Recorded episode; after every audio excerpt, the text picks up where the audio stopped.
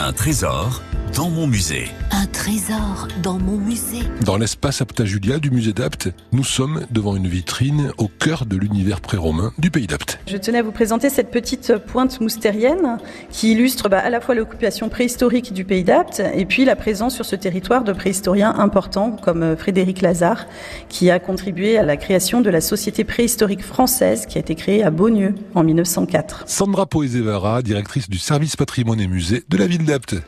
Un trésor Un trésor dans mon musée.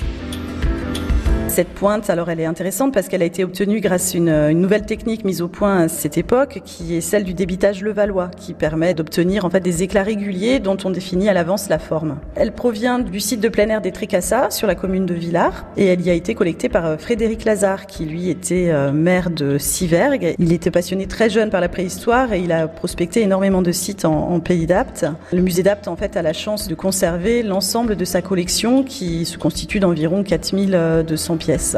Un trésor Un trésor dans mon musée.